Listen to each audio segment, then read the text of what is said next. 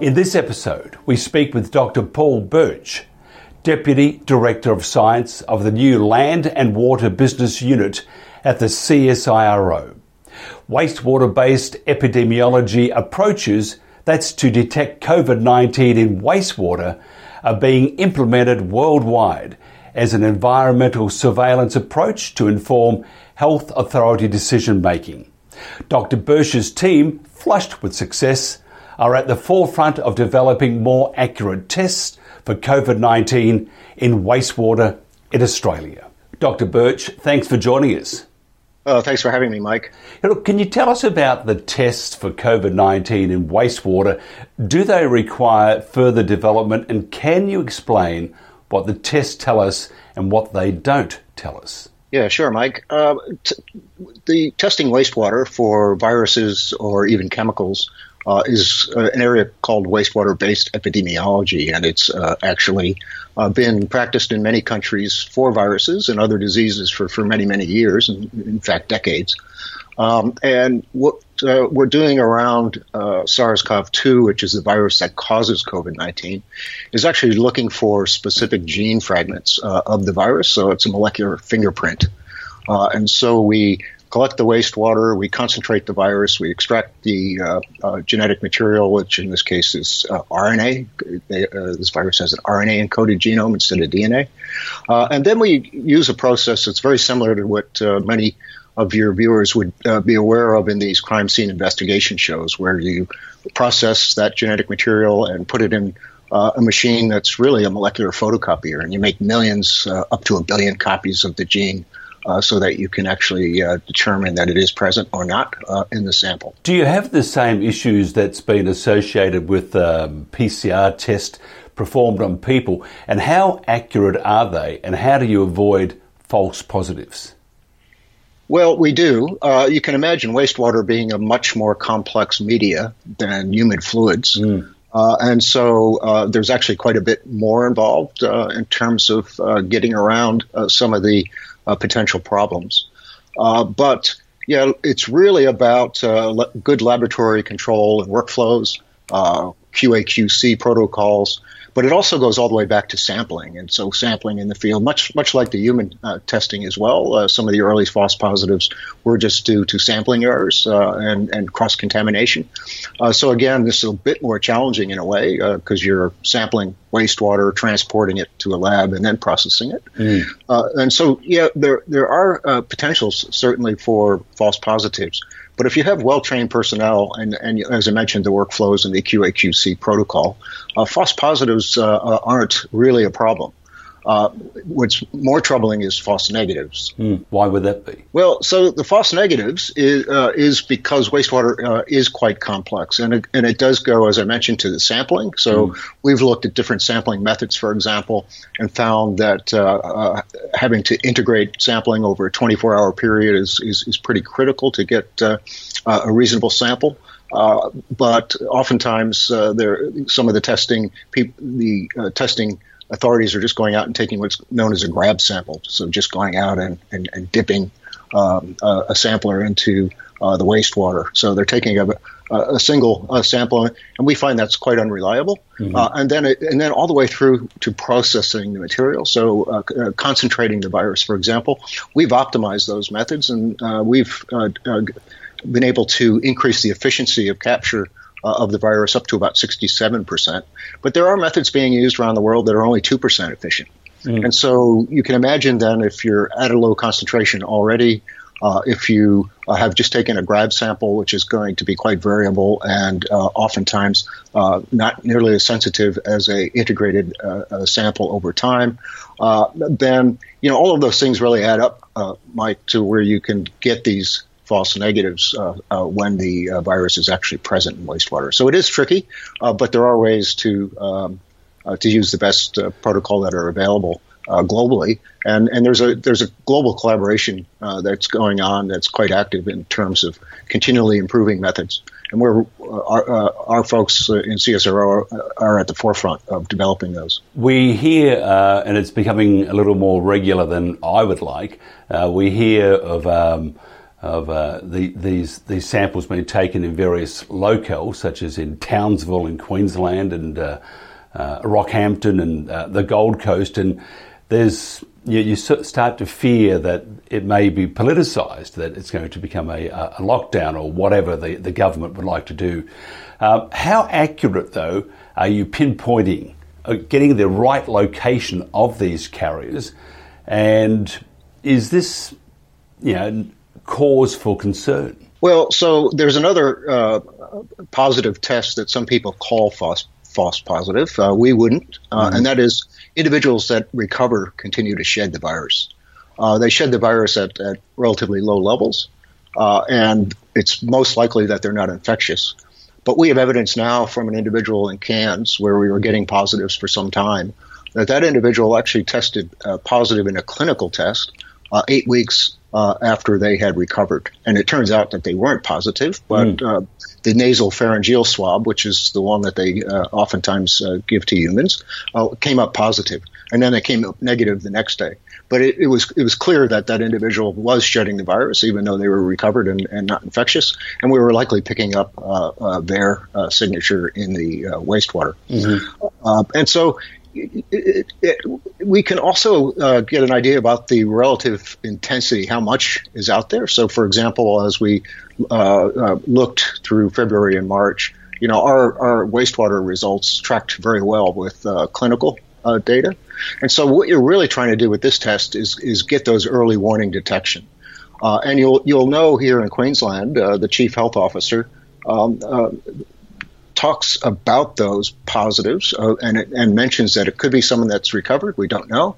Uh, there's no need to uh, for fear at this stage, uh, but uh, it does raise awareness, and they do then set up pop up uh, testing stations mm-hmm. and really request that people go and get tested if they're showing any symptoms. Because one of the problems right now, Mike, uh, for us here in Australia more generally, but certainly here in Queensland, is complacency. Yeah. Uh, and and as you've seen, uh, these outbreaks can uh, occur very very quickly and spread very ra- rapidly, especially with these new variants. And so it's really important to get it early uh, and have the uh, the reasonable public health response.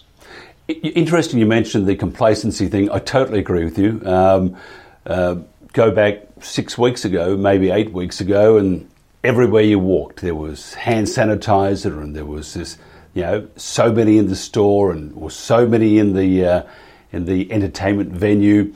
And I can tell you now that's just gone out of the uh, out of the window. Even at gyms, there used to be wiping down and you know all this sort of stuff. Uh, it's almost stopped, and that complacency bit whether it's just a, um, a Queensland thing that she'll be right, mate, or whether we've become immune to the um, to the information that's been pumped out to us from, from government and from other authorities. So you're, you're dead right about the complacency. What do you feel about that? Do you think we need to just sort of kickstart ourselves and get back into being, you know, cleaning our hands and making sure we're 1.5 metres away if we can and just, just little things? Yes, I think uh, uh, we're going to be managing this for some time, mm. uh, Mike, and we're going to have to continue to remember to uh, practice those uh, good hygiene practices as well as social distancing when, whenever possible. Mm. and and yeah, I mean, I think the complacency risk is is, is quite large, and I and and I I find that Queensland Health uh, uses the wastewater data just to continue to use uh, to to raise that awareness. The virus is circulating in the community. Don't uh, at this stage, it was uh, it's likely low levels. It may not be an individual that's contagious within the community, uh, but please, uh, you know, be aware that you need to practice good hygiene and get tested if if you have even uh, very mild symptoms. Because mm. one of the things that the, the, the, one of the powers of wastewater based epidemiology uh, is that uh, we know that individuals that are pre-symptomatic, that is, uh, haven't yet uh, displayed symptoms even though they're infected, uh, or more importantly, those that are asymptomatic and the percent of individuals that are asymptomatic, that is, individuals that never show uh, symptoms, is quite high. So it, it's been, it, it ranges between 40 and 60 percent um, uh, globally, and, and so that's a high number. So you have people in the community uh, that could be spreading uh, um, the the virus that causes COVID nineteen, mm. and and not even be uh, not even know that they're doing that, of course. And again, the wastewater signal would emerge, and we would know, uh, and we could pinpoint where that was happening, and and take the appropriate public health intervention uh, uh, actions in that uh, specific area. What's the frequency and number of tests done so far in Australia? Uh, Mike, I don't know uh, over all of Australia because um, uh, you know there's different differences in testing in, in the different uh, jurisdictions. So uh, some states, as you know, like Queensland, Victoria, and New South Wales, are actually posting their data online. Uh, others aren't. Uh, and so it's it's really difficult uh, for me to give you a view of all of Australia. Uh, but since we are working quite closely with Queensland Health, I can tell you that uh, they're measuring uh, 42 wastewater treatment plants on a regular basis, twice a week, mm-hmm. Uh, and that co- that covers 70 percent of the population of Queensland. So so it's it's quite significant. And and, and to date, we've we've run you know well over a thousand samples, and um, you know we continue to um, increase the frequency and as well as the number uh, based on Queensland Health's uh, appetite of even going to individual assets such as prisons, for example, mm. uh, or uh, uh, s- smaller communities. And and we're we are in the process of developing some um, some test methods that w- could actually be passive, uh, which would be much easier in remote areas, for example. Mm. Fascinating. Um, yet another um, another weapon in the fight against COVID 19. Uh, it's good to know that the uh, Queensland Government and the CSIRO, uh, that our business is your business, so to speak. Uh, uh, Paul, thank you very much for your time and uh, all the best. Thank you, Mike. In India, we dig deeper into a tragedy that occurred recently in northern India, where a part of a glacier broke off, triggering a massive flood, washing away parts of two hydropower plants and other infrastructure, and leaving 50 lives lost and over 150 feared dead. While some climate experts rush to declare this a climate change event from rising temperatures, rational observers point to other causes, including construction of back to back dams and a rush for renewable energy projects that may have destabilised the fragile environment in the Himalayas. Sanjeev Ahluwalia is an advisor at the Observer Research Foundation in New Delhi. Sanjeev, thank you so much for joining us. Thank you, Mike. Great to uh, see you and to be here with you in your studio. Now, can you give us an update of the damage and lives lost by the glacier break in Uttarakhand? Um, you know, as um, as disasters go, uh, in terms of human lives, of course, even a single human life gone is a life wasted. It's a terrible agony. But the human uh, loss has been limited. Um, and most of them were actually workers who were working on these two hydro plants which have been affected. So, what they've found is about 58 um, bodies, corpses, and it is suspected that another 140 odd people are missing, which could include villagers, you know, a few villagers who um, who might have been swept away by by the Great Flood that uh, happened after this slab, you know, this sort of massive slab, overhanging slab of a glacier just came crashing down into the river, creating a, a huge sort of a tidal wave, uh, 15 to 20 meters high. Uh, in places where the gorge is narrow, you know, I mean, these gorges tend to be very narrow. So even with a relatively small amount of money, uh, amount of uh, water, uh, the tidal force becomes pretty extreme. And this was quite violent. In your article, you say it's unclear if the large number of projects and rush for growth may have caused the disaster. Can you give us an idea of the nature and scale of the projects being built in the area? Well, you know, in the um, in in the area of this this particular riverine area, which is the Alaknanda uh, area, the total area is roughly around you know seven or eight thousand uh, square kilometers, and there are uh, about uh, thirteen uh, projects which are uh, functioning or are about to be functioning, and there are another about 14 odd uh, locations where projects might come up in future. Though I must tell you, Mike, that uh, we're actually sort of trying to uh, close the stable door, you know, after the horse has bolted, because uh, uh, hydropower development has really been overtaken by the technological developments in solar power. So if you want to go for renewable energy, I think uh, most people would be looking more at solar power today uh, because of the great push given by our present government, which is Mr. Modi's government, uh, rather than go into all the complexities of hydropower and the fact that you know you have interface issues with communities, you have problems with flooding, like we just saw. Uh, and it's a clunky uh, development as compared to hydropower, which is uh, easy to put up um, and uh, gives decent returns. So um, I think uh, there aren't going to be very many new projects coming up, and also a little bit of history out here. You know, uh, out of these uh, twenty odd projects, future and proposed and current, and only about five or six projects are large ones, which are in the region of you know 400 megawatts each or and at least more than 100 megawatts. Most of the others are small ones, each one uh, generating no more than 25 megawatts. And the history of this actually dates back to 1990s because that's when the, if you remember, the Rio summit happened in 1992. And as a consequence of that, you know, um, uh, large dams uh, came under huge criticism. There was a World Commission of Dams which was set up in 1994 or thereabouts and um, the uh, results were very adverse. And uh, as a result of this, uh, the World Bank pulled out of uh, dam financing, and so we had a huge project in India going on.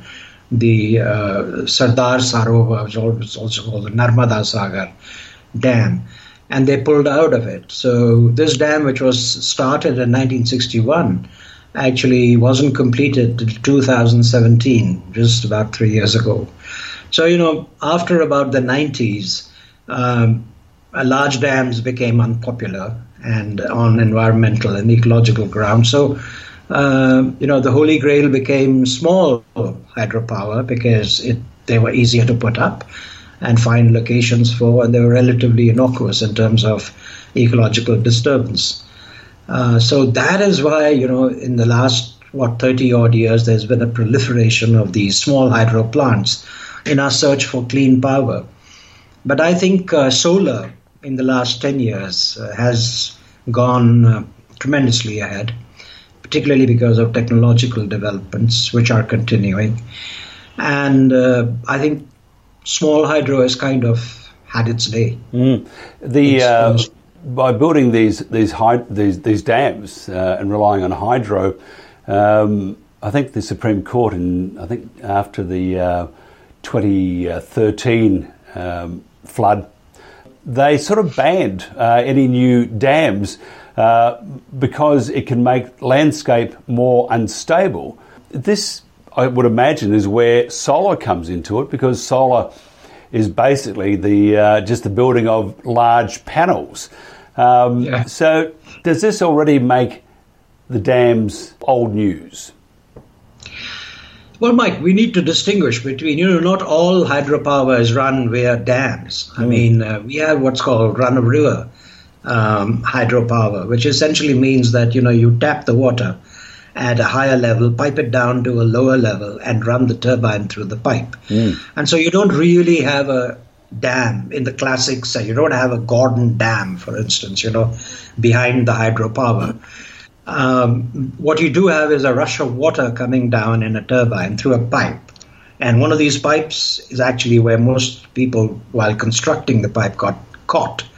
And at the end of that is a turbine. So uh, the Supreme Court, uh, the verdict is uh, we had versus dams. And yes, I don't think there are any large dams that are going to probably uh, come up in the future. And uh, as you correctly assess, uh, in any ways, if you're looking for green power, you know, um, solar is a better way to go. Though, mind you, uh, Nepal is still constructing, uh, our friends to the north are still constructing um, big hydro. And so there is, and what we're trying to do is try to network, you know, South Asia into one grid, mm. so that wherever there's hydro potential, whether it's in Nepal or in maybe in Arunachal Pradesh at a future date, uh, wherever power is generated, what's important is to, you know, feed in clean power to those who want it. So we're trying to develop a South Asian grid, which will help us do that. So a little more flexibility mm. there on hydro. Mm-hmm. Uh, we can kind of outsource, you know, hydro to our friends in Nepal who are better placed to produce it. Mm. And we could look at solar, and you know, we could look at other things that come uh, up in future. Are these projects that a combination of uh, government and private projects? and are many supported by large government subsidies. I mean, for example, we talk about uh, solar you know, solar truly is the most, the one that makes the most sense because you mean you've got a fair amount of sunshine in India, and uh, it just seems like a, a lay down misere almost that this is the way uh, it should go. Yes, I mean, uh, but you know, I mean, the in solar, for instance, the the costs have come uh, have got have crashed. Mm-hmm. Costs of equipment. So in actual fact, today uh, it's fairly competitive, uh, even without a big subsidy. Um, and same is the case really with uh, small hydro. See, large dams the, are different because large dams are multiple purpose dams. Uh, don't forget that we still need drinking water, right? I mean, you have to trap drinking water somewhere. Mm. Cities are growing. Uh, India is very under urbanized. By 2040, uh, we're probably going to be, you know, taking uh, another 500 million people into cities, and they're going to come anyway. They are coming, but they don't find place to live today, and water is scarce. So you can't completely do away with the concept of dams, though you have to think of it rationally, whether you need more smaller dams which have less of an impact or whatever. There are lots of options out there, depending also on the ecology of you know, the particular location. But we have to think seriously about drinking water. Mm. And in India, because we, you know, like uh, 45 odd percent of our population lives off agriculture, believe it or not. Mm uh, there's still in agriculture, we have to think of water, irrigation for that that particular uh, for for for agriculture. Mm. So you know, I think um, uh, a great deal of more thought has to go into the sequestering of water in appropriate ways and also its distribution, but most importantly on its pricing and you know the incentives that are available to people today to use it well uh, government has started a program. You know, very we are very we are very impressed by Israel because they use water extremely well. You know, kind of they made the desert bloom, mm. and they've done it using technology. So I think those attempts are also on to use technology, not just in drip irrigation, but also in you know forecasting when the land needs water, so that you don't over irrigate. So all this is a it's a messy uh, landscape as always. But I think there's a lot of activity uh, going on, and it's all in the right direction. That's mm. the good news. Interesting in the media when they. I mean, that's my, my main bugbear is the media. They they will present a story, uh, especially nowadays, for clickbait. So, the uh, first thing that we saw with the uh, when the glacier decided to do bad things uh, was that this could be the end of the end because of you know, the unstable areas and that uh, India had decided to put up 450,000 dams and that you're going berserk with dynamite and changing the whole landscape. In reality, though, it's not, but the dilemma is, as you said, water. Where do you get water from? Is it, uh, I know Israel have, have, you know, using technology, but there's a bit of difference in population size. Yes. to to put it as an understatement. Mm. yeah, I mean, uh, no, I mean, first on the media. Look, I mean, I, I think you know the, the, Indian media and media everywhere is a very necessary part of life. Mm. Uh, don't get me wrong over there. I have no gripes with the media at all. Uh, and, and frankly, you know, if I was living next to a river uh, I would be very happy that there is a media out there, and they're more important, there's sort of activists of different kinds out there, you know, highlighting the possible danger so that government doesn't lose track of the fact that there are people living along the river who can just get swept away, and some of them just did. And as you said, in 2013, 5,000 of them died. And many of them were pilgrims because, as you know, India is a very religious country and a lot of our uh, of the Hindu shrines are up in the mountains. Mm-hmm. And in fact, uh, in, in Uttarakhand, we have four major shrines, and people flock to these shrines. Uh, uh, you know, as out of religiosity, but also for a holiday. You know, it's a sort of a combination. Mm-hmm. Everything, uh, you know, everything is a celebration in India. So religion is also a form of celebration.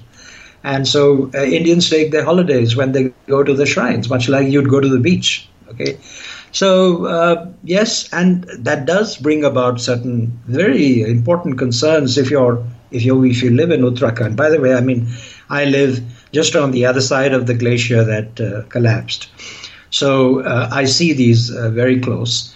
And uh, you know these are genuine concerns. It's not that these gen- concerns are all overblown and we should just forget about it. Not at all. Uh, ecology is a terribly sensitive thing, and you know to play with ecology, one has to be um, very aware that one could end up doing the wrong thing, exactly like it is with genes. You know, mm. uh, if you're playing with genes, you don't know where you're ending up, uh, and it's the same with ecology. And um, often, like genes, there's no going back once you take a step forward in a certain direction. So I think that. Um, regulation, better regulation, is definitely, definitely required. Sensible ecological regulation, and much of it springs actually from good pricing, you know, of uh, of incentives. Uh, we are not so good in India still at presenting good incentives, you know, good economic incentives. We go more by supervision and uh, and very intrusive regulation. But often we have seen across the world and in India too that these don't work very well unless you're a you're a very hard state, maybe like China. And we're very far of that. You know, we're actually a soft state. We uh, people here more or less ruled by, ruled by consent. You know, mm-hmm. there is no uh, diktat. There's no top-down authority that you can use to tell three million people to go away from the three gorges, right? Or whatever was the level of displacement over there. The Sardar Sarovar, you know, um, project displaced 250,000 people, mm. but it was delayed and had and therefore took 60 years to build. So I think there is a sensibility in India that you can't fool around with people's rights. And so you have to take all that into consideration. Given that as a cultural or a or you know a constitutional environment. Uh, on ecology, again, uh, I think we have no option except to go slow when we consider changing the dynamics of any place uh, dramatically. And it's the same for the hills, it's the same for the mangroves, and so on, you know, for the Western Ghats, uh, for our biospheres in Kerala, and so on. I think we have to be very careful. So the media plays a very good role over there. It helps activists do their job, and I personally appreciate that because I live in a fragile zone, mm. and it is a fragile zone. These are young mountains. You see it all the time. You know, I mean, uh, there there are shudders, there's earthquakes which leave minor cracks here and there. These things happen. Mm. So we have to be careful. Just quickly, uh, renewables in India. I mean, yeah, plenty of sunshine um, I, I, would imagine there are some gentle breezes here and there for uh, the, the windmills. Um, we saw what happened in Texas when they relied on the, uh, the renewables there. Um, it froze, and so, so, they have no, no energy. Um, what are the, the in, in India, if you were to go down the uh, renewable path, such as solar and, uh, and the turbines? What are some of the unseens that we don't hear of that may place those renewables in jeopardy? Uh, the good news, uh, Mike, is that we're very far from, you know, reaching the tipping point. I mean, places like Germany, for instance, 60% of their power comes from renewables, right? Mm-hmm. So we are uh, in the in kind of the you know the the the low the high double digits, so about 15 to 20% of our uh, power is generated from new renewables, and uh, so we're very far from a tipping point which people generally take to be 40. And that is what uh, the national plan is that by 2030 we should at least have 40% of the power come to, uh, coming to us from renewable uh, sources. Uh, also, um, you know, um, unlike in Texas, uh, which is a very rich place, India still remains a fairly poor country. And uh, though there is a top layer of, you know, 1% or 10% of Indians who are very rich, I mean, who could be rich even in Brisbane or wherever, or in Melbourne, uh, but uh, you know there are there is a there is the bottom two quintiles. Forty percent of Indians uh, live a pretty scratchy existence. Um, India India still needs a great deal of power, and we're going to be using all types. Um, without neglecting any particular source that we have, and I would actually go to the extent of including coal in that, uh, which is dirty uh, fuel, no doubt. But you know, we have no gas and it's very expensive to import it. Lots of price fluctuations. We're still a very poor country, and so and very and very poorly uh, electrified. If if I may point out, uh, that's a very important thing. Our, our, per capita consumption of electricity is extremely extremely low, mm. and so it is. It has to go up if we are to live in the modern world, and so. Uh, energy development in India is, is going to be multifocal you know, for a significant amount of time. But we are very conscious of the fact that, you know, uh, we must uh, add as much clean energy to the basket as we can.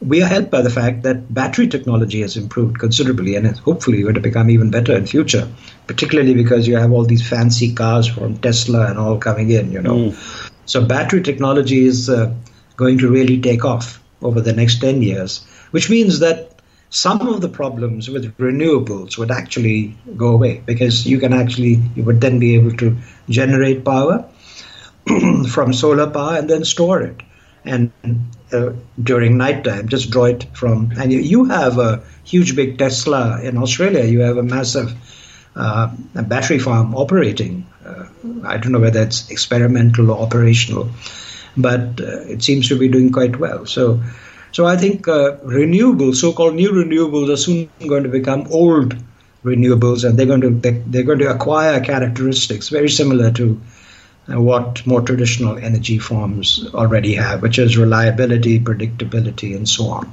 To achieve these goals uh, and projects, to make them happen, uh, would it be uh, more of a investment from overseas or, or private investment within India, or would it be a combination of government and private? Uh, are we referring here to power, electric yes, power? To, yeah, to, to energy, to to uh, yeah. to uh, yeah. say solar and uh, and turbines and hydro. Yes, you know, uh, Mike, electric power. Strangely, uh, I, it's none of these. It's that it's that our utility, our distribution utilities, are predominantly still state government owned and they're very badly managed. And as a result of that, they continually make losses. So they do not recover even the costs of providing electricity to the number of people that they do. And those people are going to increase in future. And because India is a poor country, you know, our definition of a lifeline supply is rather generous compared to the more traditional points of view. Uh, because we're trying to actually provide electricity to people as a tool. And it's not just a tool, as we've seen, uh, you know, in the epidemic. It's even a tool for education because you don't have electricity, you can't charge your phones, you can't even attend lessons, right? So it kind of that's that sort of highlights how important electricity is in the modern world. And if you're if you're looking at um, following a profession. Uh, there are many professions that you're cut out of if you're not, if you don't have, if you don't have electricity. Mm-hmm. So, um, So I think that uh, um, so I think that we we uh, we we we need to do better on the distribution side. I hope the government in the budget has said that uh, it would like to pursue a large privatization program. Uh, it's been said before, but we hope they mean it this time around. And uh, if that happens, and you know, if we privatize distribution in India more significantly than it is today, then there is hope that there would be higher efficiency, and uh, that you know the the end of the pipe would become a commercially viable option. Today, mm. it is not. So the problem here is not the lack of capacity. We have 35 gigawatts of gas sitting idle because if we were to run them, the financial load on the distribution u- utilities would be higher and they would be they would go further into a loss. Mm. So the, it's an internal problem that we have to fix. That we have to fix the distribution utilities to work on commercial on a commercial basis so that the the you know the electricity industry at the end of the pipe becomes a commercially viable operation. And uh, if that were to happen, money would not be a problem at all uh, mm. to feed the industry. Uh, so that's where the problem lies. It's not an external problem; it's an internal problem. It's a you, domestic problem. You mentioned just, just briefly winding this up. You mentioned that. Um, by 2040, you expect the cities to have an extra half a billion people. Yes. How will the cities survive? What do they have to do to make it livable?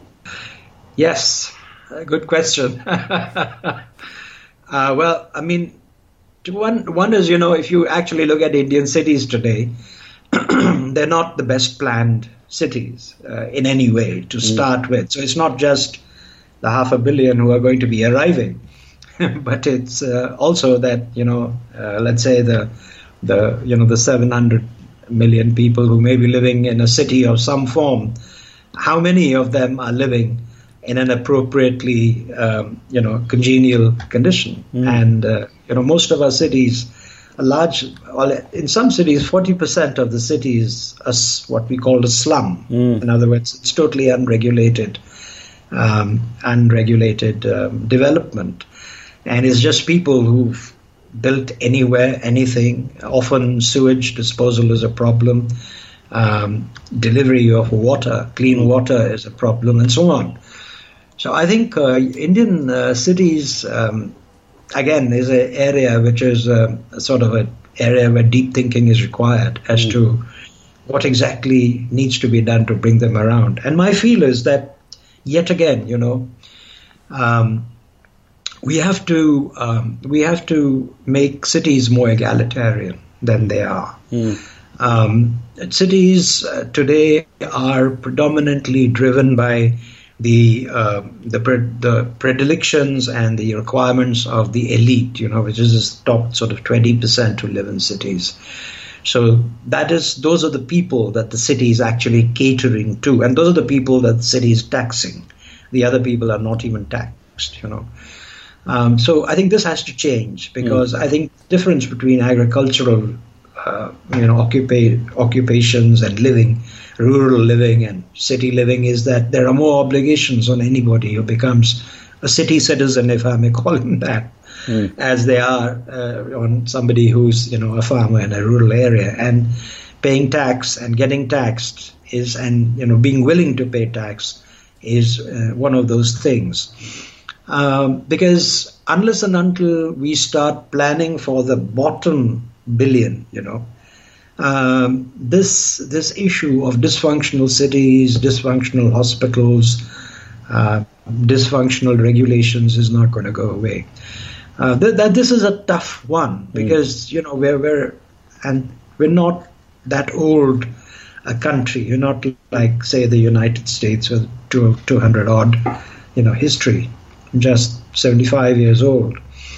and we came from a bad place. Uh, you know, in the sense that systematically um, the the the belief that every life is equal was um, drilled out of the country through the long colonial uh, rule. Mm. And so while uh, people empathize with this concept, uh, uh, theoretically, that, you know, everybody is equal, uh, the fact is everybody's not.